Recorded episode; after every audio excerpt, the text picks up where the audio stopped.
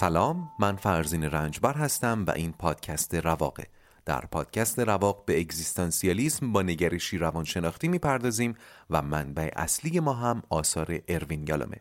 در سری اول این پادکست سراغ کتابی رواندرمانی اگزیستانسیال میریم.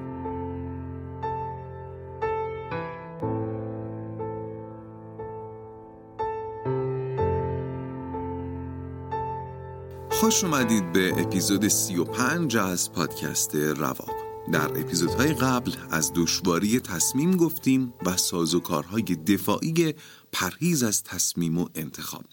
بعد راهکارهایی برای غلبه بر این سازوکارها مرور کردیم.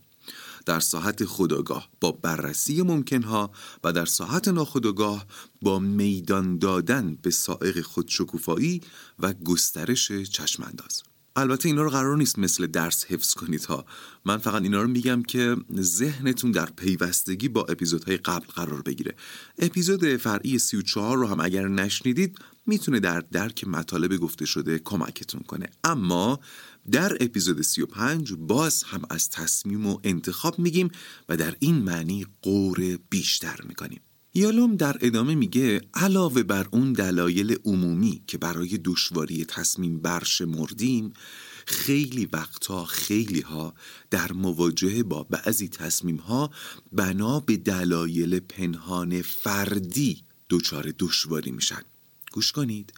میگه هر تصمیم و دشواری هر تصمیم یک سهم آگاهانه داره و چندین برابرش سهم ناخودآگاه.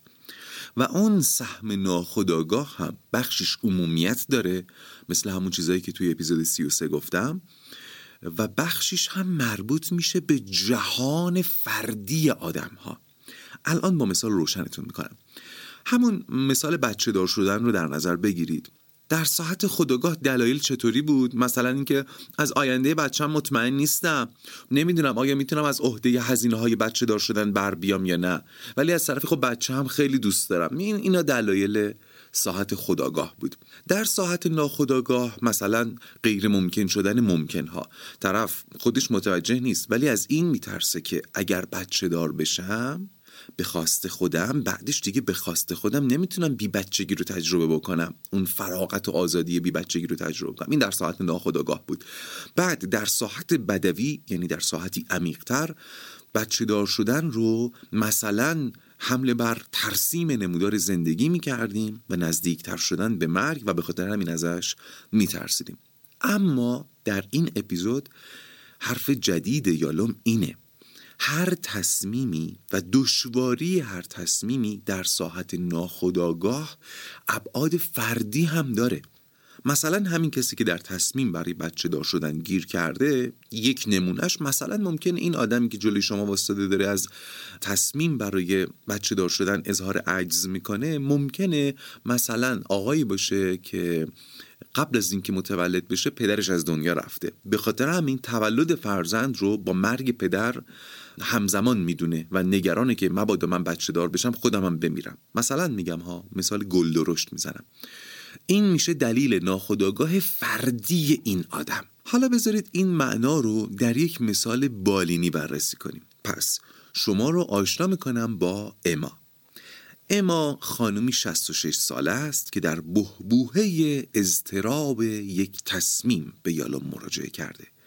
موضوع تصمیم چیه؟ فروش خانه ویلایی خارج از شهر. نمی‌دونم بفروشم نفروشم. می‌بینید؟ موضوع خیلی ساده به نظر می‌رسه.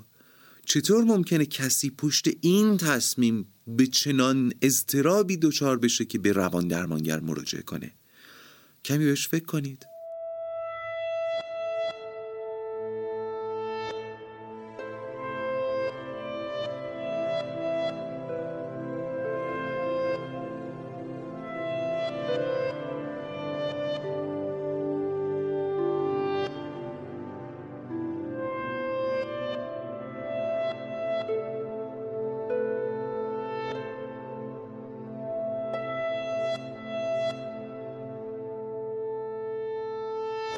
گفتم که اما نمی‌تونه تصمیم بگیره که ویلای نسبتا مجلل خارج شهرش رو بفروشه یا نه.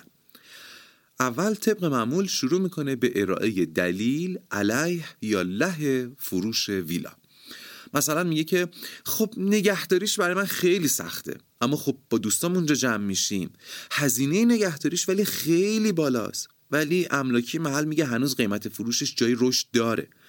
بعد اصلا گیریم بفروشمش. من که بلد نیستم با پول بازی کنم. مجبورم پولمو بخوابونم. هرچند الانم دارم کلی خرجش می‌کنم. یعنی از جیبم داره میره. می‌بینید؟ اینا آخه ولی های ساعت خداگاه اماست. ولی خب ماجرا پیش روان درمانگر به اینجا ختم نمیشه. یالا میگه یه روش برخورد اینه که بشینیم مشورتی باهاش حرف بزنیم. کاری که همه ما می‌کنیم. یعنی اگر گفت آخه نگهداریش سخته و گرونه بهش یه شرکت معرفی کنیم که با کمترین هزینه یه خدمات جامع و خوب ارائه میده برای نگهداری ویلا. اگه گفت نمی‌دونم آیا رشدش رو کرده یا نه جلوش زنگ بزنیم به دوست املاکیمون بپرسیم که فلانی رشدش چطوره؟ چقدر جا داره؟ چند وقت دیگه بفروشه؟ اینطوری سعی کنیم خیالش راحت کنیم. اگه گفت نمی‌دونم با پولش چیکار کنم مثلا بگیم که بابا الان نون تو فست فودیه. هی بهش راهکار ارائه بدیم. ولی حتما هممون در موقعیت های اینجوری قرار گرفتیم که یه نفر هرچی بهش مشورت میدی حتی به عنوان یک متخصص و اهل فن مشورت هایی که به نظرت کاملا اقلانی و کارسازه باز طرف اظهار تردید می‌کنه. یا شاید خیلی وقتا خودمون هم توی این موقعیت قرار گرفته باشیم. ولی دیگه الان من و شما می‌دونیم که این موقع ها پای دلایل ناخداگاه وسطه و با نصیحت و مشورت چیزی درست نمیشه. قبل از این دلایل عمومی ساعت ناخودآگاه رو بررسی کرده بودیم دیگه در اپیزود 33 حالا می‌خوایم ببینیم چطور بافت زندگی هر کس می‌تونه دلایل ناخودآگاه شخصی براش به همراه داشته باشه. دلایل پرهیز و ترس از انتخاب. برگردیم به اما و بافت زندگیش. اما همسرش رو پارسال از دست داده بود و هنوز سوگوار شوهرش بود. اونها برای سالها تابستونهای خوشی رو توی اون ویلا تجربه کرده بودن و اتاقهاش هنوز پر از خاطرات شوهر مرحومش بود. اما تلاش کرده بود همه چیز دست نخورده بمونه. هر گوشه خونه یادگاری از شوهرش قرار داشت کشوها پر از لباس اون بود و اتاقها هنوز بوی شوهرش رو می‌داد. تا همینجا هم می‌تونیم اولین تحلیل فردی رو برای اما داشته باشیم. گوش کنید. وجود این ویلا بین اما و قبول از دست رفتن همسرش فاصله میندازه. تصمیم به فروش خونه یعنی پذیرفتن اینکه او دیگر هرگز باز نخواهد گشت.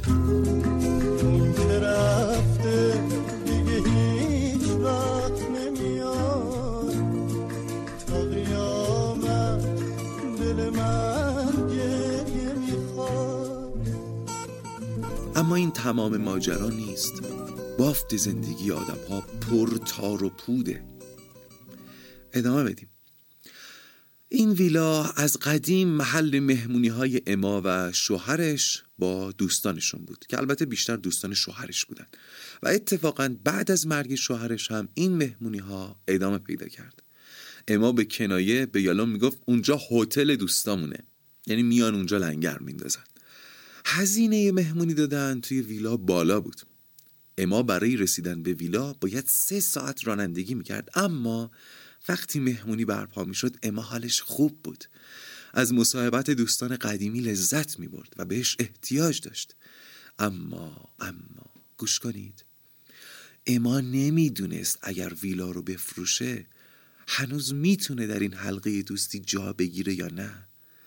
در مورد خودش نظرش این بود که برخلاف شوهرش چیز زیادی برای ارائه به آدمها و جلب دوستیشون نداره. تا وقتی شوهرش زنده بود فکر می‌کرد این آدما به خاطر دوستی با اون جمع میشن. بعدش فکر می‌کرد به خاطر ویلا توی جمع خودشون راهش میدن. پیش خودش می‌گفت اگه این ویلا نباشه کی برای دیدن و دوستی من سراغم رو می‌گیره؟ پس تصمیم به فروش خونه مساوی بود با آزمون وفاداری دوستانش و قرار گرفتن در معرض احتمال تنهایی و تنهایی و تنهایی. ویلا باید میموند تا بین اما و ترس از تنهایی فاصله بندازه. باز ادامه بدیم. طراحی و ساخت این ویلا کار پدر بزرگ اما بود که بعد از اون به پدر اما و بعد به خودش ارث رسیده بود. اما سالها فکر می‌کرد که اون هم این میراث مادی و معنوی رو به فرزندش منتقل می‌کنه و او هم به فرزندش و فرزندش. اما بزرگترین تراژدی زندگی اما این بود که فرزندی نداشت و خودش آخرین برگ از درخت دودمانش بود. خاندان به اما ختم می‌شد و ادامه نداشت. توی بخش اول بخش مربوط به سائق مرگ از فرزنداوری و سازوکار دفاعی نامیرایی در ادامه نسل براتون گفته بودم. اینکه ما در ادامه نسل دنبال نامیرایی و انکار مرگیم. تصمیم به فروش ویلا برای اما یعنی مواجهه با میرایی به اوریان ترین شکل. پس این تصمیم برای اما برخلاف ظاهرش یه تصمیم معمولی نبود. با این کار باید همزمان به معنای واقعی فقدان همسرش رو میپذیرفت. با معنای تنهایی مواجه می‌شد و میرایی رو قبول می‌کرد. یالا میگه اگه من در ساحت ناخداگاه و با تکی بر مشورت و راه های عملی و فوری مشکل اما رو رفع و رجوع می‌کردم فرصت بزرگی برای رشد رو ازش دریغ کرده بودم. اما بهش کمک کردم برای شوهرش خودش و فرزندانی که هیچگاه زاده نشدند سوگواری کنه. و خبر خوب این که وقتی روی مسائل عمیق تصمیم کار بشه و حجم زیرین کوه یخ نمایان بشه تصمیم خیلی آسون میشه و رشد به همراه داره. اما هم تصمیم گرفت و رشد کرد.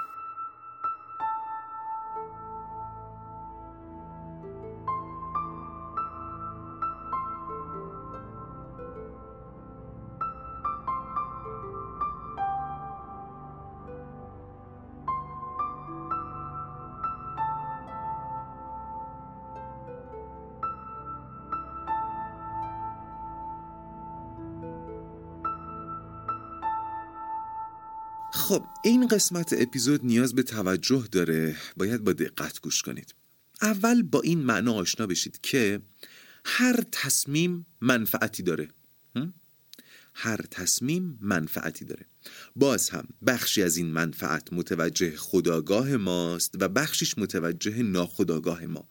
اصلا هر چیزی که به تصمیم مربوطه احتمالا مثل تقریبا همه چیزهای دیگه. ولی حالا اینجا هر چیزی که به تصمیم مربوطه بخشش متوجه خداگاه ماست و بخش اعظمش متوجه ناخداگاه ما. اینو گوشه ذهنتون داشته باشید. منفعت. پیش از این چی گفته بودم؟ اینکه جهان برساخته ذهن ما حاصل تجربیات ماست و تجربیات ما هم حاصل تصمیم های ما. پس در واقع تصمیم ها ذرات تشکیل دهنده جهان ما هستند و تصمیم عنصری هر جایی و همه زمانی است. همیشه و هر لحظه ما داریم با تصمیم زندگی می‌کنیم. در لحظات کمی متوجهش هستیم و در لحظات بیشماری متوجهش نیستیم. خب می‌خوام به اینجا برسم که هیچ کس پشت دروازه تصمیم و انتخاب نمی‌تونه بگه تصمیم نگرفتم. چون تصمیم همیشگیه دیگه. تصمیم همیشه هست. اون موقع در واقع تصمیمی که گرفته اینه که وایس پشت دروازه تصمیم و اظهار عجز کنه. کی این تصمیم رو گرفته؟ ناخداگاهش توی اپیزود فرعی 34 به این نوع تصمیم اشاره کردم ولی اینجا از یک زاویه دیگه داریم بهش می‌پردازیم. پس چی شد؟ همیشه داریم تصمیم می‌گیریم. حتی وقتی فکر می‌کنیم از تصمیم گرفتن عاجز موندیم و این تصمیم رو ناخداگاه گرفته.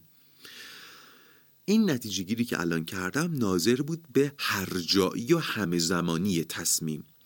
اما گفتم تمام تصمیم ها منافعی هم دارن دیگه. یعنی حتی تصمیم های ناخداگاه فلج کننده هم منافعی دارن. اما منافعشون متوجه ناخداگاه ماست. یا بهتر بگم عمدتا منافعشون در جیب ساز و کارهای دفاعی میره. یادتونه گفتم بهبود تنها با تغییر ایجاد میشه و برای تغییر هم باید تصمیم گرفته بشه؟ یالا میگه وقتی کسی تصمیم به تغییر نمی‌گیره یعنی تصمیم به سکون گرفته. خودش نمی‌تونه تصمیم بگیره باشه ناخداگاهش می‌گیره. از منافع تصمیم خداگاه محروم مونده ولی ناخداگاهش داره منفعت کسب می‌کنه و سازوکارهای دفاعیش دارن تقویت و فربه میشن. یادتونه گفتم سازوکارهای دفاعی مدام در حال خود ترمیمی هستن؟ اینم یکی دیگه از منابع تغذیه سازوکارهای دفاعی برای خود ترمیمیه. فکر کنم موضوع براتون جا افتاد. در ادامه هم بیشتر بهش می‌پردازم ولی در اپیزود فرعی 35 با مثالهای بیشتر می‌تونید دربارش بشنوید.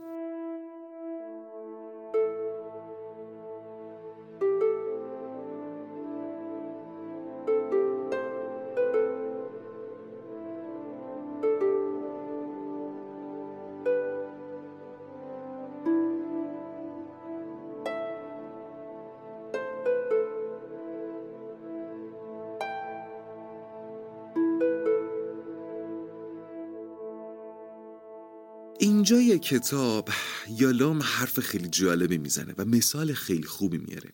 میگه گوش کنید.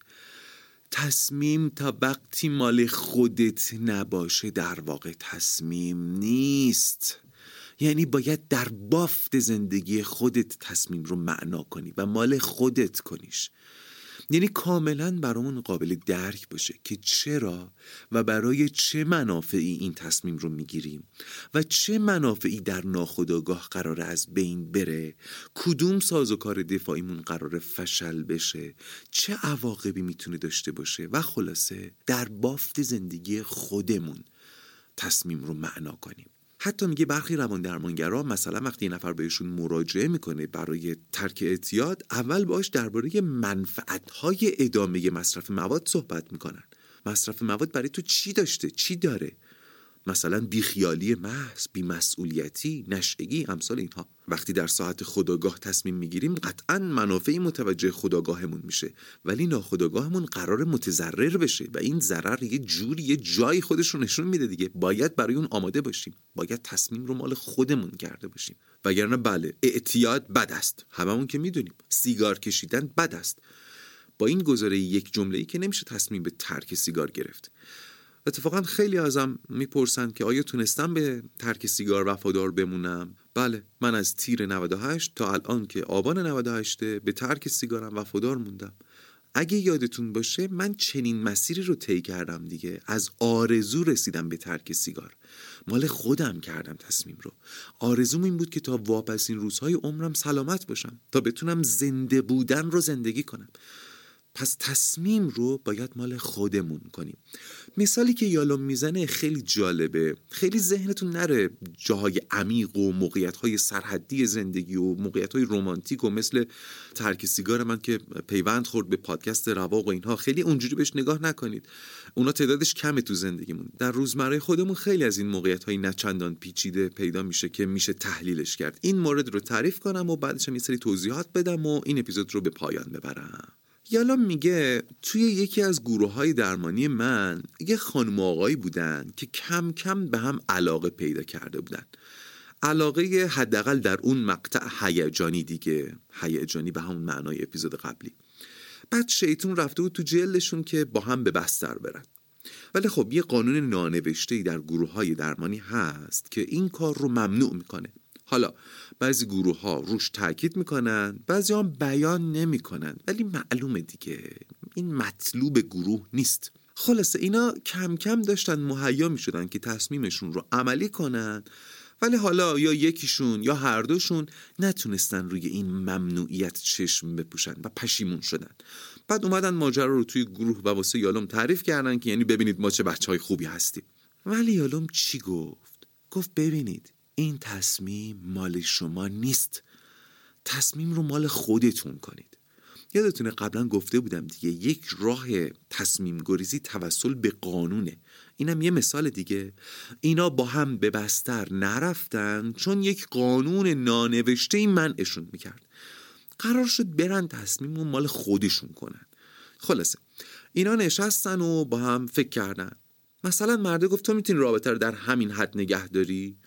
زنه گفت والا فکر کنم اینجوری احساس می‌کنم ازم سوء استفاده میشه. بعد زنه پرسید می‌تونی درک کنی اگه این کارو بکنی من توقعاتی ازت داشته باشم؟ مرده گفت تا چی باشه؟ گفت ببین تو همین جوری هم روحیات زن ستیزانه داری. من احساس می‌کنم بعد از همخوابی هر نوع توقعی رو از جانب من حمله بر بهره کشی می‌کنی. مثلا میگی چی شد؟ حالا که دیگه با هم به بستر رفتیم من باید این کار واسط بکنم باید اون کار بکنم. این رابطه یک رابطه پایاپایه و زن و مرد فرقی با هم ندارن و می‌خوای از این حرفا به من تحویل بدی. بعد مرده گفت راستش بعیدم نیست. بعد مرده پرسید در ضمن من پس ذهنم به تو به چشم سوژه ازدواجم نگاه می‌کنم. تو چی؟ خانم ولی گفت نه من اصلا همچین نگاهی بهت ندارم. اصلا ایدال من برای همسرم یه چیز دیگه است تو صرفا برام اترکتیوی تو صرفا برام جذابی. خلاصه به این نتیجه رسیدن که اگه این کار رو بکنن گروه درمانیشون که تا قبل از این خیلی معنادار بوده براشون لطمه می‌خوره. مثلا تا قبل از این اگه مرده توی گروه می‌گفت به نظرم بعضی زنها بعضی وقتا یکم انتظارشون زیاده. اگه اینو می‌گفت زنه اینطور جواب می‌داد. البته موضوع به این راحتی قابل تعمیم نیست ولی به عنوان یک زن حس می‌کنم می‌تونم ایشون رو درک کنم. حالا مثلا به اسم کوچیک دیگه می‌تونم مثلا تام رو درک کنم. ولی احساس کردن اگر وارد این بازی بشن این شکلی میشه که مرده میگه احساس می‌کنم خانوما واقعا انتظاراتشون خیلی زیاده. بعد زنه میگه که اتفاقا این آقایونن که فکر می‌کنن همین که چهار جمله عاشقانه بگن خانوما باید روی خواستای عاطفی دیگهشون چشم بپوشن. بعد مرده میگه نه خانم این خانومان که تا یه مرد رو افسار نظرن حس قدردانی نمی‌گیرن. خلاصه گروه براشون بیمعنی میشه. این یه چیزی میگه اون به خودش می‌گیره. اون جواب میده این تر جواب میده. گروه حدس می‌زدن اینطوری بشه. با شناختی که از خودشون و بافت زندگیشون داشتن. چرا؟ مثلا چون مرده ازدواج ناموفقی داشته که زنه یکم شبیه به این خانمه بوده بعد یه این همانی هایی در ذهنش صورت می‌گیره. بعد زنه یه برادر قلدر داشته که یه شباهتایی به فعل بافت زندگی خودشون رو وارد تصمیم کردن. متوجه شدین؟ اوف. اینم بگم که تمام این توصیفات اتاق فکر دو نفره این دوتا خانم آقا رو از خودم گفتم. تو کتاب نیست برای اینکه ذهنتون روشن بشه. و طبق معمول گل درشت هم صحبت کردم که ذهنتون روشن بشه. بسیار خوب. قبل از خدافیزی بگم که احتمالا دو یا سه اپیزود از این فصل باقی مونده. بعدش من یک هفته مرخصی میرم و امیدوارم بعد از اون بتونم از پروژه جدید پادکست رواق رونمایی کنم که تدریجا براش زمین سازی خواهم کرد. برای پروژه جدید. اون پروژه ممکنه کمی تاریخ ادامه پخش رواق رو متأثر کنه ولی تأثیری در محتوای رواق و قرار مقرر من با شما نداره کما اینکه اپیزودهای فرعی تأثیری در قرار من با شما نذاشت و رواق به همین شکل به کارش ادامه خواهد داد. پس ایده من اینه که بعد از پایان این بخش یعنی بخش آزادی و تصمیم و انتخاب شما فقط یک دونه شنبه بدون رواق خواهید بود و به نظرم فرصت خوبیه برای اینکه اپیزودهایی رو که برای شما خاصتر بودن یا مورد علاقتون بودن مرور کنید و فرصتی هم میشه که نرسیده ها برسن. یه نکته دیگه این که من خیلی آدم فضای مجازی نیستم. به خاطر همین زیاد در اینستاگرام فعالیت ندارم. هفته یک یا نهایتا دو تا پست می‌ذارم. حالا ممکنه روزی یه دونم استوری بذارم. ولی شما حتما اونجا رو فالو کنید. خیلی از سوال های فنی خیلی از اطلاع رسانی ها رو اونجا انجام میدم. ولی خیلی ها در جریان قرار نمی‌گیرن میان از راه های دیگه سوال می‌پرسن. پس حتما اینستاگرام رو follow کنید کانال تلگرام هم اگر follow کردین که باز چه بهتر. رواق پاد رو در اینستاگرام جستجو کنید و رواق رو follow کنید. به عنوان اولین زمینه سازی هم برای اون پروژه جدید رواق اینو بگم که از همین الان اگر کسی هست که احتمالش خیلی کمه اگر کسی هست که روی گوشیش یا هر جا که رواق رو میشنوه حساب گوگل نداره یعنی جیمیل نداره تا فرصت هست حساب گوگل درست کنه. فکر کنم کمتر از دو دقیقه زمان می‌بره. اگر کسانی هستن که کمی با تکنولوژی غریبن از یه نفر بخوان که روی گوشیشون یا روی کامپیوترشون براش حساب جیمیل یا گوگل باز بکنه. بسیار خوب. بذارید این پایان اپیزود 35 از پادکست رواق باشه و حالا بدرود.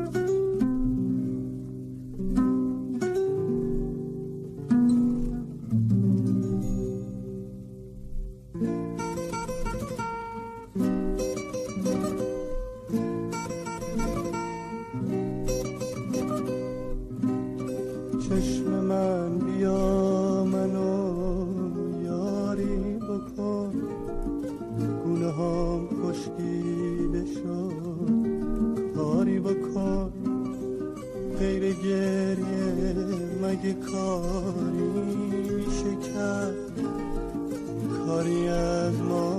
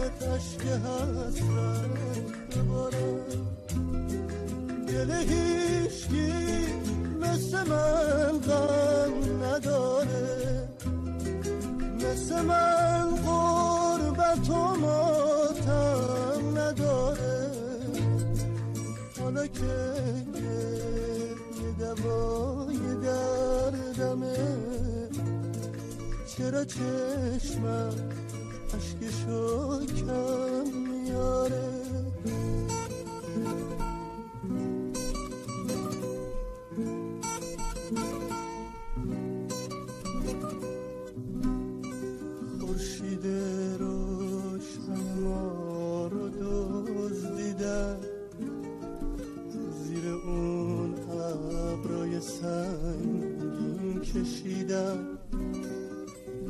llora.